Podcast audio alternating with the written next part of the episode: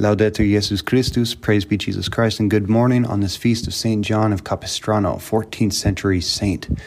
Now, this was a man who was born in a dark time. 14th century, one third of the population and nearly 40% of all the priests were wiped out by the, the bubonic plague. Try to say that 10 times fast. Um, there's a Western schism going on with the split in the church. Two or three men at the same time claiming to be pope. England and France were at war city states of Italy were all in conflict. Um, so it was just a really a state of confusion and darkness kind of hovered over. And he came out as a great priest and Franciscan in that time, preaching the truths of the faith and how we are to live in this world to get to heaven. And his big writings today on his feast, you can see in the breviary, are about priests being the light of the world. He says, You are the light of the world. Now, a light does not illumine itself, but instead it diffuses its rays and shines all around upon everything that comes into its view.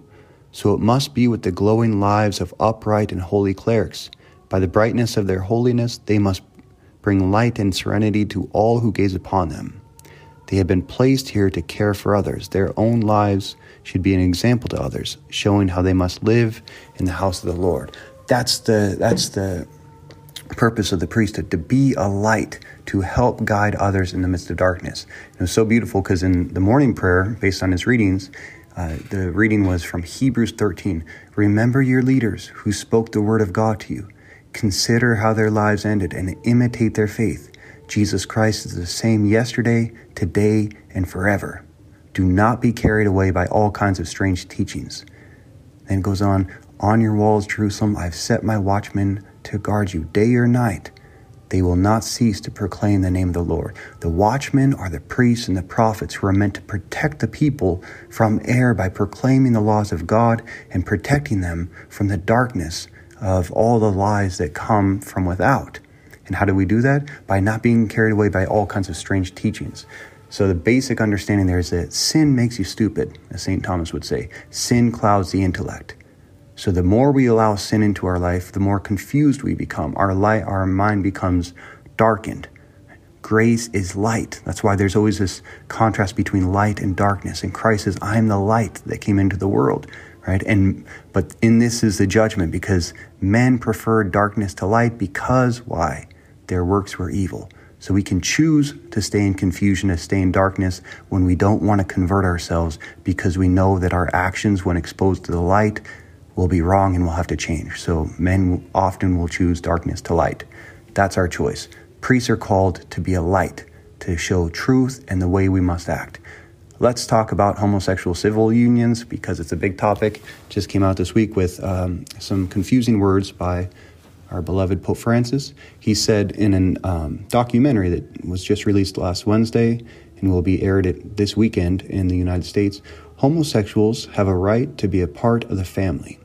They're children of God and have a right to a family. Nobody should be thrown out or be made miserable because of it. Let's stop there and just say, Amen. Yes, everyone has a right to be a part of a family, and homosexuals should never be pushed out of their own families or out of churches or societies because of their orientation. Must be loved and respected. Then he goes on to say, What we have to create is a civil union law that w- that way they're legally covered. I stood up for that. Okay, that's a big problem because that is contrary to what the church actually teaches about how we uh, deal with civil union laws between um, same sex couples. So, first off, this raised a lot of confusion, and that's what I want to address today is how we should understand this in light of church teaching. So you have some people who've just been tweeting out, I just grabbed one. Pope Francis's support for same-sex civil unions is a major step forward in the church's support of LGBT people.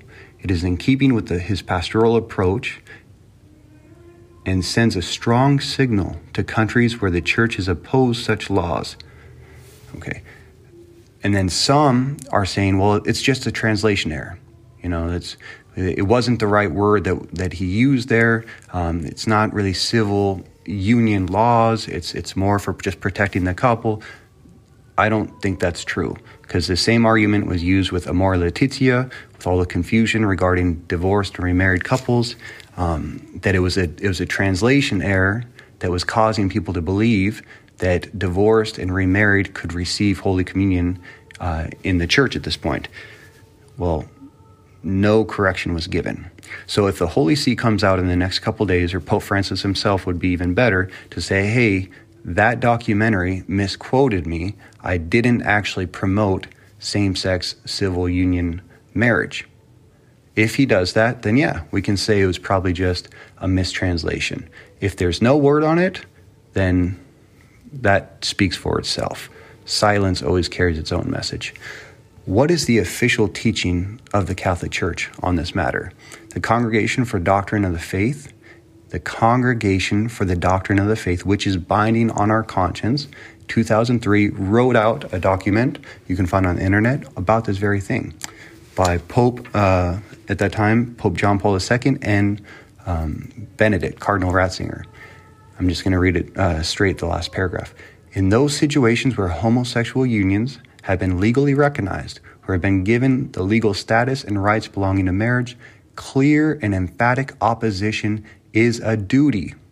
One must refrain from any kind of formal cooperation in the enactment or application of such gravely unjust laws, and as far as possible, from material cooperation in the level of their application.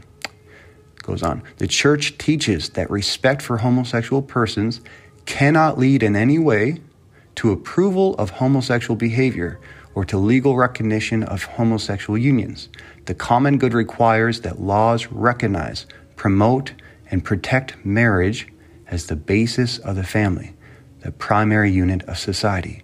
Legal recognition of homosexual unions or placing them on the same level as marriage would mean not only the approval of deviant behavior, with the consequence of making it a model in present day society, but would also obscure basic values which belong to the common inheritance of humanity.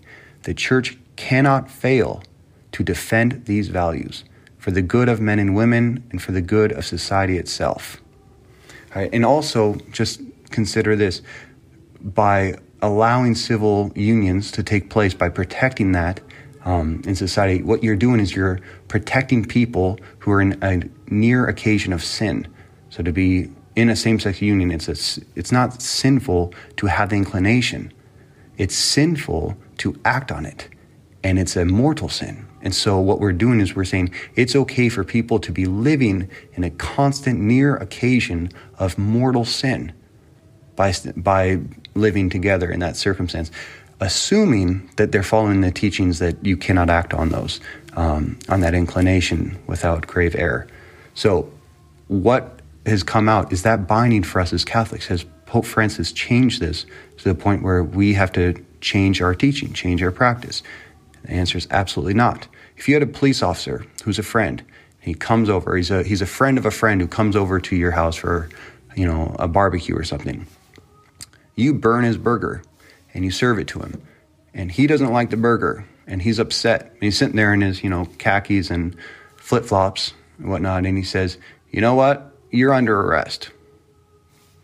What kind of uh, weight would his words carry? It'd be a little different than if you were speeding and he pulled you over and he's in his full gear and in his cop car and finds you breaking the law. If he says you're under the arrest for driving drunk or something like that, immediately it's like his words carry weight.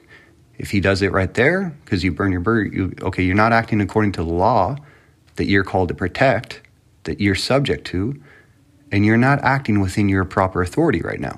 So your words carry no weight. You can say, I'm under arrest, but I'm going to go get another burger. Doesn't matter. Um, when is the Pope infallible?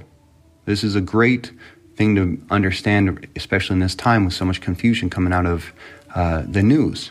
When is the Pope infallible? That it's what he says is binding to our conscience. It's only ex cathedra. Ex cathedra is when he speaks in union with all the bishops and according to the perennial, unchanging teachings of the church. How many times has Pope Francis spoke ex cathedra in his pontificate? Answer is zero. So anything that we hear from the news or from interviews, personal opinions, does not bind us whatsoever, has no bearing on what we believe in our faith. So the problem with this, though, is that people can grab it. Priests, bishops who want to change the teachings of the church without being outright about it can change pastoral practice from dogmatic truth. Right? So it's a, it's a, a sort of a contradiction. We believe X, but we'll practice Y in order to be pastoral. Um, it's almost like it's what's happened with communion for marriage and divorced. It, we cannot, by law, by the teachings of the faith, unchanging, give communion to those who are living in adultery, right? So, though if you're divorced and remarried, you're in adultery. You're living in fornication outside of wedlock. So you can't receive Holy Communion until you get that rectified.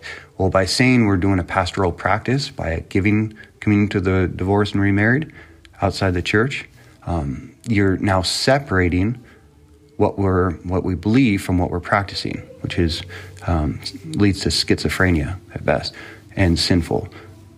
It's all, another thing you could say. Okay, you have to get a seventy in order to pass the exam to get into this college, and someone gets a fifty, and then you say, well, we'll allow them to go forward and we'll just mentor them through. It's like, well, what happened to the objective rule about the seventy? And if that's not true, why is it a rule? Right. So pastoral practice should never should should be within the law, never outside of it. And when we do a pastoral practice, it's to bring people back into the law, not to say that they're okay outside of the law, because right? then you're just basically in practice changing the law. So, what should we do as faithful Catholics? Well, we should remember our leaders who spoke the word of God to us. Consider how their lives ended and imitate their faith. And many of them died as martyrs because they refused to sacrifice the truth of Christ, the truth of the gospel, the unchanging truths of the church to the fluctuation of their times. Jesus Christ is the same yesterday, today, and forever. Do not be carried away by all kinds of strange teachings, and you'll never lose his peace.